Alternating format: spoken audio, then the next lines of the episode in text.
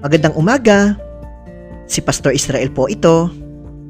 Ang devotion po natin ngayong umagang ito ay matatagpuan po natin sa ikalawang Korinto, chapter 12, verse 10. Ganito po ang sinasabi.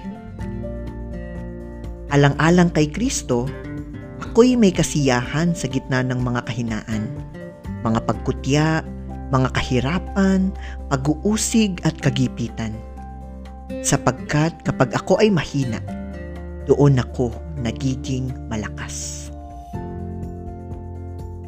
Sa unang pagbasa sa talatang ito, tila mahirap yatang maintindihan ang mensahe na gustong ipahayag ni Apostol Pablo. Paano nga naman magkakaroon ng kasiyahan kung merong mga pagkutya at merong mga kagipitan?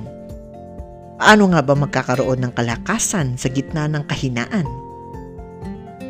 Ngunit ito po ang kagandahan ng mabuting balita na ating sinasampalatayanan. Sa gitna ng mga hindi kanais-nais na nangyayari sa buhay natin, ang isang mananampalataya ay nakakahugot pa din ng lakas at meron pa ding nararamdaman na kasiyahan. Dahil hindi naman po talaga perpekto ang buhay. Pero sa kabila ng mga mabibigat na krisis na ating kinakaharap, sa gitna ng kahinaan natin, nawa ay pagkalooban pa din tayo ng Diyos ng kalakasan. Tayo po ay manalangin.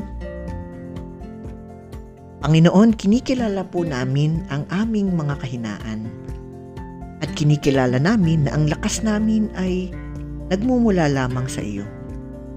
Nawa ay tulungan mo po kami palagi. Salamat po, Panginoon.